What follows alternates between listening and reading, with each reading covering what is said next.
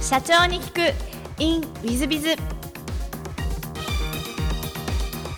本日の社長に聞く in ウィズビズは株式会社レアジョブ代表取締社長中村岳様でいらっしゃいます。まずは経歴の方をご紹介させていただきます。1980年生まれ東京都出身開成中高を得て東京大学東京大学大学院へ、えー、ご入学されていらっしゃいます。情報理工学を専攻されていらっしゃいます。その後 NTT ドコモに入社。そして、えその後、え2007年にレアジョブを共同創業されていらっしゃいます。2015年に代表取締社長にご就任。2014年に東証マザーズ上場2020年東証一部上場今現在の東証プライム市場に、えー、指定買いをされていらっしゃいます東証一部上場企業の社長様でいらっしゃいます。本日はよろしくお願いいたします。よろしくお願いいたします、えー、最初のご質問ですがご出身は東京ということで東京のどちらら辺だったんですか？そうですね。生まれたのは三重県だったんですけれどもまあ、あのその後静岡に引っ越したりしてで4歳ぐらいからですね東京の佃月島佃のところの佃島に住んでましてでそこで6歳ぐらいまで住んでてでまた父親の転勤で今度はエジプトの方に2年ほど住んでおりましてでその後また戻ってきてその佃にまた戻ってきてで15歳ぐらいまでですかねそこにいてその後江戸川区の方に引っ越してみたいな感じですね。なのでまあ、東京が基本的にはもう半分以上は東京からあの来てるって感じですね。なるほど。じゃあ佃のリバーシティに住んでらっしゃったんですか？そうですね。あの辺に住んでましたね。えっと、まだあの今はだいぶ発展してますけれども、はい、まあ、当時30年以上前なのでまだまだその高層ビル群ができる前っていうところから住んでた感じですね。でももうリバーシティはできてましたよね。そうですね。ちょうどできたぐらいですね。1本目2本目ができたっていうぐらいですね、ね、私重なってます。私も佃のリバーシティ住んでましたので。ああそこですか？でかつあのスポーツクラブでスイミングスクールで教えてましたからもしかすると小学校はあの辺ですか？小学校は佃島小学校ですね。もう完全にですね教え同級生を教えてる可能性あります私。あ本当ですか、えー、僕もスイミングスクール豊洲の方にあったスイミングスクールに通ってました。私じゃあ教えてるかもしれません。ね、豊洲のあのドゥスポーツプラザそこですね。はい。にで僕はあの週7日スイミングインストラクターやってましたんで。本当ですか？じゃあひょっとしたら小学校1年ぐらいの時通ってたかもしれないんで、はい、あまあ本当に教えたかどうかは別として、はい、かかなり重なってる可能性高く通ってましたねえ多分あの私一番嫌われてるコーチだったのでですね。あのちょっと恥ずかしい感じでございますが。そうでした。佃でいらっしゃいました。ちょっと親近感が起きましたありがとうございます。で、えっと、小学校時代はどんな少年でいらっしゃったんだと思いでございますでしょうか？そうですね。小学校時代は、まあ、なんかものづくりが好きな、あのー、感じで。で例えばなんですけれども小学校4年生ぐらいの時に学校で中国で発明工夫展っていうのがあって、まあ、そういうのに応募したりしていてで何か作るのが好きだったのでまあ本当にくだらないものを作ったりしていてたまたまその実家にあ実家というか祖父母の家に行った時にハエがいてハエたたきとかがで叩いたりしてたのをいやこれ自動でできたら面白いよねっていうところでじゃあ飛ばせるようにしたらいいんじゃないかっていうふうに考えたりしてでたまたま竹があったので竹にこうゴムとかをつけて飛ばせるようにしてでハエたたきのこうあの今今もハエたたきってほとんど見ないですけれどもハエたたきの叩く部分のところだけを切り取ってくっつけて飛ぶようにしてでゴムで飛ばしてハエをあの打ち落とすみたいなものを作ったりしてで、まあ、出してみるみたいな、まあ、大人だとほとんど考えないようなことをこう考えたりしながら出していくっていうのは好きでしたねそしたら佳作とかが、まあ、すごくくだらないものだったんですけども取れたりしたみたいな思い出はありますね。割とじゃあもともと発想力豊かなお子さんでいらっしゃったと。何か新しいこととか作ったりすることっていうのは好きでしたね。なるほどなるほど。でその後あの中学が開成中学ですので大変頭もよろしいんですけども開成中学を受験しようと思った理由なんて何かございましたか？そうですね。あの小学校4年生ぐらいから塾に通いだしたんですけれどもで、まあ、塾に通いだして塾が結構、まあ、僕は楽しかったので、まあ、特に算数とかが好きだったので、まあ、そこは得意だったんですけれどもあのそれってまあ塾の中でやっていったら、まあ、ある程度の成績があの取れていたっていうのもあってで、まあ、それでじゃあどこにの中学がいいのかなって考えていた時に、まあ、いくつかある中で、えーまあ、改正が面白そうだなっていうふうに考えたので、まあ、そこにあの行こうというふうに決めて行ったっていう感じですねなんかすごい、まあ、絶対ここじゃなきゃ嫌だみたいなところではなくなんとなくまああのいろいろある中でここがいいんではないかなっていう、まあ、直感も働いたっていう感じですね。ある意味開成中学高校だと日本のトップの中高だと思うんですけどもそれぐらいこう成績もよろしかったということでいらっしゃるんですよね。まあそうですね、まあ、算数は得意だったのであのまあ、当時算数オリンピックっていうのがあったりしたので、まあ、そこにあの塾の先生から出てみた出てみないかっていうふうに言われたりして出てみたりして、まあ、上位の方に入ったりとか、まあ、そういったこととかはあったりして、まあ、算数が得意だと受験あのかなり有利になるんで、まあ、それであの比較的上の方には行けたっていう感じですね。国語とか社会はそんなに得意じゃなかったですね。そうですか、はい、お話聞いてちょっと得意のレベルが違うかもしれませんけども、えっと、中学時代はどんなことして過ごしたなと思いでございますでしょうか？そうですね。中学時代は部活に入っていて軟式野球部に野球部に入ってたんですね。で、まあ、小学校の頃もあの少年野球やったりしていたんですけれども、まあ、野球が好きだったのでそのままあの野球部に入ってで野球を続けていたっていう感じですね。なのでまあそれは中1から高校2年生ぐらいまでずっとあの続けていたんですけれどもあの野球部に入ってであの頑張ってたっていう時代を過ごしてましたね。ポジションはどちらをやってらっしゃるポジションは当時はサードをやってましたね、うん、あじゃあ運動神経もやっぱりよろしいんでいらっしゃいますね運動神経は普通ですね。はい。でもサードできるなんていうことはやっぱりお上手だからだと思うんですけど。も、えっと、高校時代もじゃあ野球漬けですか？まあそうですね、まあ、といっても、まあ、あのスポーツ校なわけではないのでグラウンド使える日とかもかなり限られていますのであの練習とかも週3とかそういったような感じで、まあ、残りの部分は、まあ、あの学校での勉強とかもありますし、まあ、友達となんかいろいろやったりとか、えー、したりとかはしていましたね。なるほど。ありがとうございますで大学は東京大学にお進みになるんですが東京大学を選んだ理由というのは何かございましたでしょうか？そうですね、まああのまあ、いろんな大学がある中で、まあ、当時は、まあ、今だったら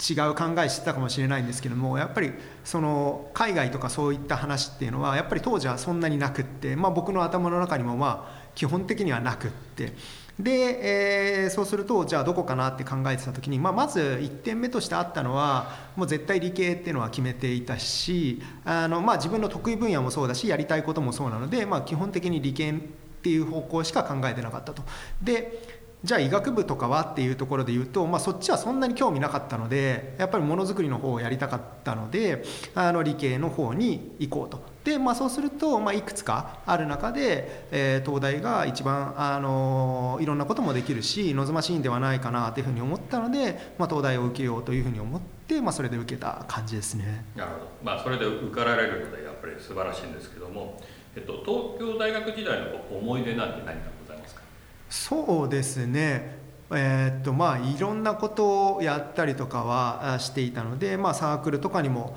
入っていましたし、まあ、友達とその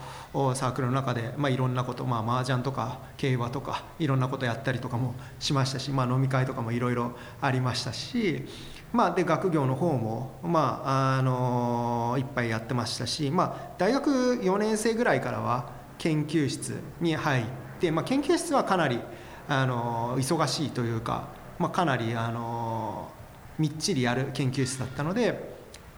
まあ、夜遅くまで終電近くまで毎日残るみたいな感じの生活をしたりして、まあ、そこでだいぶその鍛えられたかなっていうところはありますね。辛いのがいいっていうような合言葉があるような研究室だったので、まあ、そこでやってましたね。なるほど。でその大学院までお進みになってらっしゃるようなんですけども大学院に進もうと思った理由は何かございました？そうですねあのここも、まあ、あのやっぱりある程度そういろんなものをこうやっていこうとした時に、まあ、研究室に入るのが大学4年生からだったっていうのがあって、まあ、そうするとまあ、まだまだわからないことがいっぱいあるなっていうところがあったのでだったら大学院まで進んで、まあ、もう少し深めた方がいいのかなっていうふうに思って、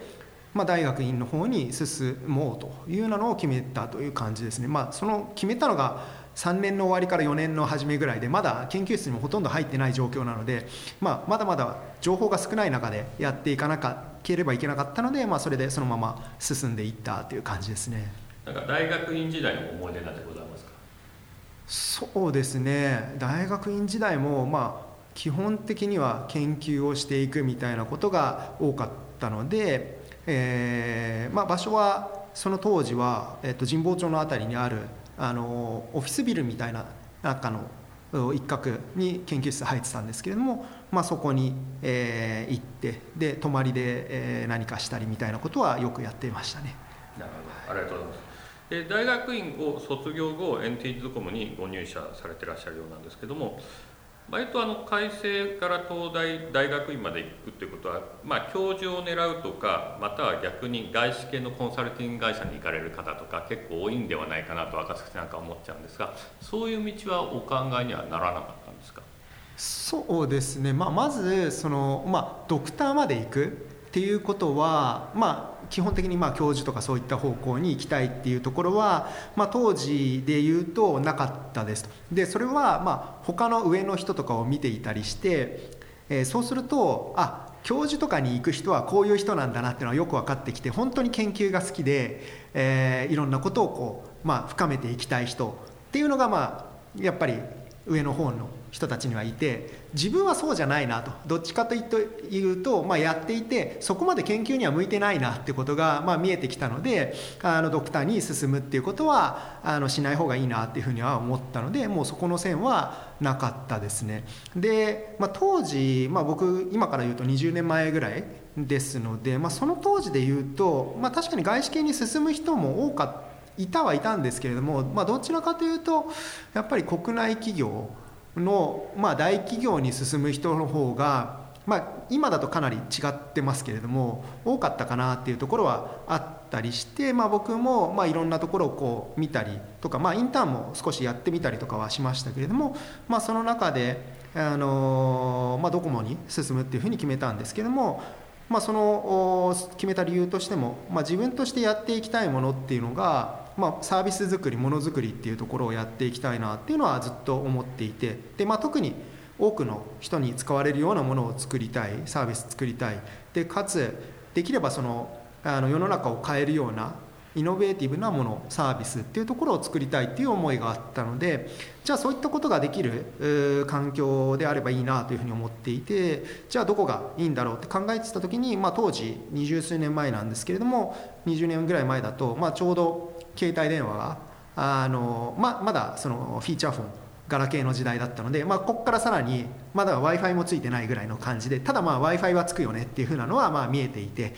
えー、いろんな課題もあったんですけれどもで、まあ、より進化していくよねっていうのがことが見えていたのでじゃあその携帯を使っていろんなことがもっとできるようになるよねというふうに考えていたので、まあ、その分野に行きたいなっていうのは思っていて、まあ、研究室もそういうようなあのネットワーク系の分野だったのであのじゃあどこがいいのかなと。あのアプリケーション側か、まあ、基盤側かっていうふうに考えた時に、まあ、基盤側からあのやっていってもいいんではないかなというふうに思ってで、まあ、インフラを持っている中で、まあ、一番大きなところだと NTT ドコモだなというふうに考えて、まあ、そちらの方に就職したというような感じですね。なるほど。ありがとうございます。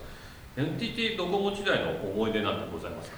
そうですね。NTT ドコモ時代は最初、まあ、まずあの研修があるんですけれども半年間ぐらいはあのドコモショップで、えー、研修するんですね。で、えーまあ、実際に僕もドコモショップで働いてたんですけれども、まあ、そこではあの実際に店舗に3ヶ月ぐらい経ったりとかそんなことをしていて、まあ、そういった中で、まあ、僕が働いてた店舗は比較的そのあの外国人とかもちょくちょく来るような店舗だったのであの外国人が来た時とかあんまりその店員あの店舗の人たちは英語話せる人ほとんどいなかったので、まあ、そういった人が来た時にはあの英語で頑張って対応するみたいなことをこうやったりとかっていうような思い出はあってあやっぱりまあ外国人とあの相対してなんかいろんなことをやっていくのはまあすごく楽しいよなっていうのは当時から思っていたところですね。でその後にまああのショップでの研修が終わった後はまあ配属っていうふうになるんですけれどもま希望してたのはサービス開発の部署だったんですけれどもあの実際配属されたのは研究所だったのであの横須賀の山奥のところの研究所に配属されまして、まあ、そこで、え研究をするというような感じになってきました。で、まあ、当時大学院の時に僕は研究向いてないなと思ったのにまた研究に配属されてしまって結構大変だなっていうのが、まあ、当時の思い出としてはあってじゃあどうしようかなっていうのをいろいろ考えてる中で、ま、何かしらその自分で、まあ、その夜の時間とかは結構あったのであのそういった時間にあの何か作れないかなっていうところで中高の同級生と一緒になってなんかいくつかものをサービスを作っていったっていうところから、まあ、企業につながっていく感じでしたね。なるほどそのレアジョブさんを創業するきっかけっていうのを今少しお話しいただいたんですがその加藤様といろいろやってる中で、えレアジョブを共同創業ということなんですがどういうのが最初、まあ、いわゆる創業のきっかけになられましたでしょうか、そうですね、まあ、あの一緒に始めた加藤の方はもともと起業したいっていうタイプだったんですね。で、まあ、それで、えーまあ、大学の頃からあの1年休学したりしながら、えー、ベンチャー企業で働いたりみたいなことをこうやっていてで外資系のコンサルティングファームにその後行ってるんですけれどもで彼はもう本当に起業したいと。だからそのためにいろんな準備をするみたいな感じで、まあ、僕はどちらかというと起業は一つの手段っていうふうに考えていて、まあ、そのサービスをこう作ったりして広げていくために、えー、やれる方法の中で起業は一つの手段だよねっていうふうに思っていて、まあ、そこで、えーまあ、彼が面白そうなことをいろいろとやったりしているので、まあ、一緒になって、まあ、あの勉強会とかあなんか一緒に作るとか、まあ、そんなことをちょっとずつちょっとずつ始めていったっていうのが、まあ、きっかけにはなっています。と。でまあ、そんな中で、まあ、いくつかサービスらしきものをこう作っていったんですね例えば、まあ、ウェブで人材をこうあの採用するとか、まあ、そういったことだったり、まあ、その後は、えー、オンラインで中国語を提供するみたいなことをこうやったりして、まあ、それも中国人の人で英語あ日本語と中国語両方喋れて仕事探してる人がいたので、まあ、その人を活用して中国語を日本人に対して教えるっていうようなことをやったりみたいなことがまきっかけとなっていって、まあ、それで英語にシフトしていくと、まあ、中国語を教えた時に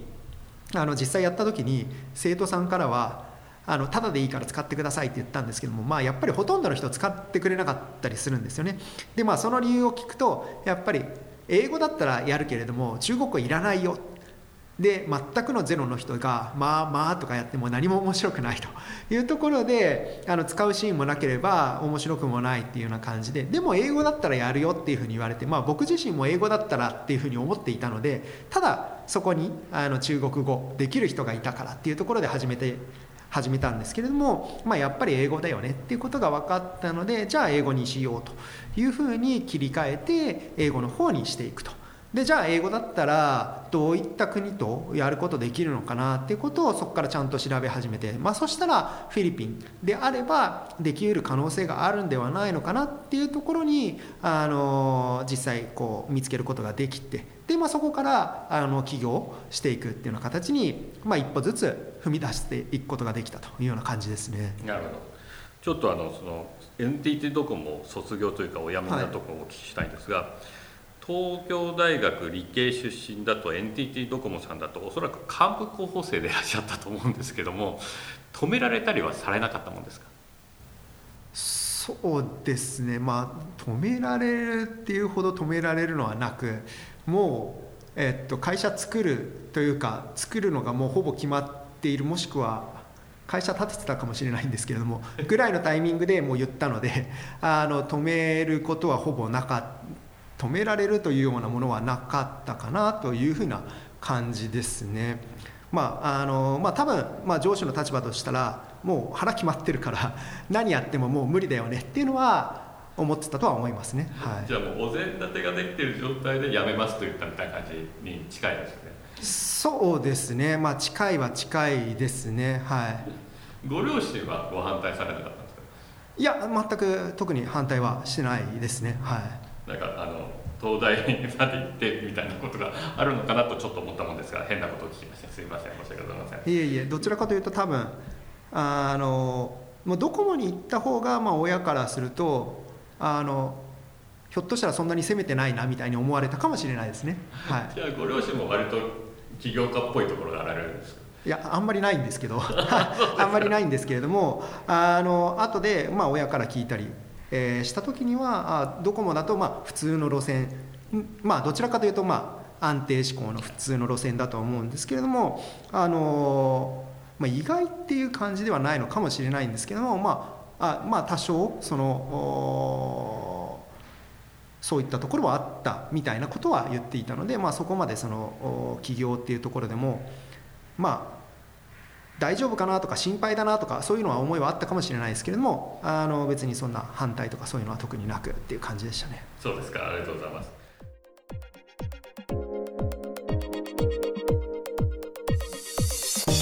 3分コンサルティング。w i z b i が社長の悩みを解決。本日の3分コンサルティングは F 様、えー首都圏のフランチャイズをやってらっしゃる方です、えー首都圏で飲食店のフランチャイズに加盟しています。10店舗以上を経営しておりますが部下の育成で悩みがあります。基本的にアルバイトの教育などは各店舗の店長に任せています。しかし店舗視察などをするときアルバイトの行動が目につきつい指導をしてしまいます。このこのようなことばかりしていては今以上に店舗を増やすこともできず店長たちの成長にもつながらないと分かっています。店長やアルバイトの成長のために私はどのように行動を見直せばいいかお教えください。いやこれ大変あのいいお悩みですね。えー、と実は私ども w i z b i z はあフランチャイズは割とお得意としてましてフランチャイズ本部さんのご支援や私自身はフランチャイズの本部さんのコンサルティングなどをやってまして、えー私としてはフランチャイズの専門家として、えー日本で5本の指に入るコンサルタントと自負しています。そんな中で、えー昔、えーフランチャイジーですね。メガフランチャイジーとかマルチフランチャイジーと呼ばれる企業の社長さんのインタビューを、えー何社も取材し、えーまあ、記事として挙げさせていただいたこともある企業でございます。ですんでですね、えーこのお悩みよくわかります。でそのメガフランチャイジーとかマルチフランチャイジーと言われる企業さんたちは皆さんこういうふうに言うんです。幾度音に我々は、えー本部よりフランチャイズ本部よりも人材教育マネジメントが得意だと。ただ業態は作ることはできない。というふうに言って成功していって、いらっしゃいます。まあ、吉野家とか道頓堀とかまたはマクドナルドとかまたは牛角とかいろんなのに加盟しながら教育だけは成功している。だからどんどんこう広げてられる。マネジメントが一番お得意だ。だからどんどんこう広げられている。そして、えー50店舗100店舗200店舗というふうになっていっていると。こういうことなんだそうです。ですので、えーまず F 様は、えー御社は教育とマネジメントの一番得意な会社にならねばならないとこういうふうに思っていただきたいと思います。でそれを目標に、えー教育システム研修システムそして育成システムなどを揃えていく、えーさらにマネジメントの仕組みを揃えていくと。こういうことを体系的にやらねばならない。なんなら外の企業に教えられるぐらい研修会社を立ち上げるぐらいのレベルまで、えー発展させねばならないというふうに思っていただきたいなと思ってます。でそのためにはやるべきことはいっぱいあります。例えば経営理念はございますでしょうか、えーまずは経営理念がないと教育にはつながりません、えーその次に、え人事評価制度はございますでしょうか？これもないと、え人の成長育成にはつながりませんしマネジメントにも、えなかなかうまくいきづらいです。で経営理念と、まあ、あと社内規定と就業規則とそして、えー人事評価制度があればあとは企業文化を作り組織風土を作っていきそして、えー研修プログラム育成プログラムなどを作っていって、えーどんどんこどんどんこ出世していくような形で、えーこう伸ばしていくピラミッド化の体系ができていくように、えーマネジメントをしていくということを F 様自身 F 社長様自身がえー一個一個作っていくみたいなことをやらねばならないんだということをご理解ください。でこれがなかなか簡単ではないですのでまずは人材育成とかマネジメントはどうすべきかというのをいろんなセミナーに出て、えー、お勉強をされることをお勧めしたいな情報収集をすることをお勧めしたいなと思います。私自身実は社長業をやり始めてわからないことが多くて、えー、セミナーに出まくったことがございました。結果的にそれが本を読んだりセミナーに出ることで情報収集になることで結果的に今ウィズビズは、えー、きちんとした経営理念企業文化組織風土の中で、え、運営ができ、スムーズにマネジメントがいっております。そういう意味で、え、数多くのセミナーに出てみるということをお勧めしたいなと思います。そんな中で研修会社なんかとの出会いもあると思います。そうすると何ならプロの研修会社にえー、店長教育や社員教室やアルバイト教育などやらせてみてもいいかもしれません。そんな中で、えー、ノウハウなどを学べてまた自社にも自社にも応用を聞くようにしてまたは、えー、F 様自身が研修会社のやり方を真似ながら、えー、自社風の研修プログラムというのを作っていくこともできるかもしれません。まあ、そういう意味でもまずはセミナーに数多くで場合によっては本を読んだりしそして、えこれはというところと一緒に研修などを、まあ、お教えいただいてみたいなことをやるのがおすすめなんではないかなと思います。えもし、え教育育成やマネジメントについてお悩みの方がいらっしゃいましたら、え無料で経営コンサルティングをやらせていただきますので何なりと経営相談乗らさせていただきますのでおっしゃっていただければと思います。えー、本日の3分コンサルティングはここまでまた来週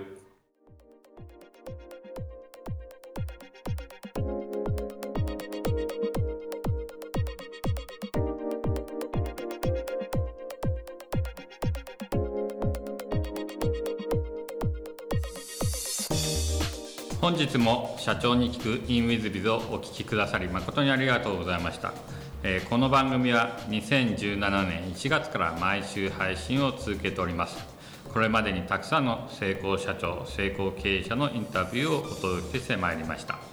その内容は全てテキスト化いたしまして私ども WizBiz が運営するウェブサイト経営ノートでも閲覧いただけるようにしております。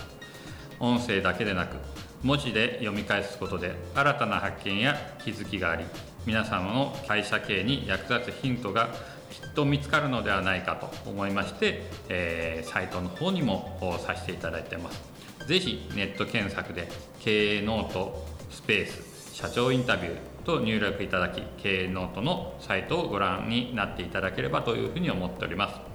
本日の社長に行く e ムイズではここまで。また来週。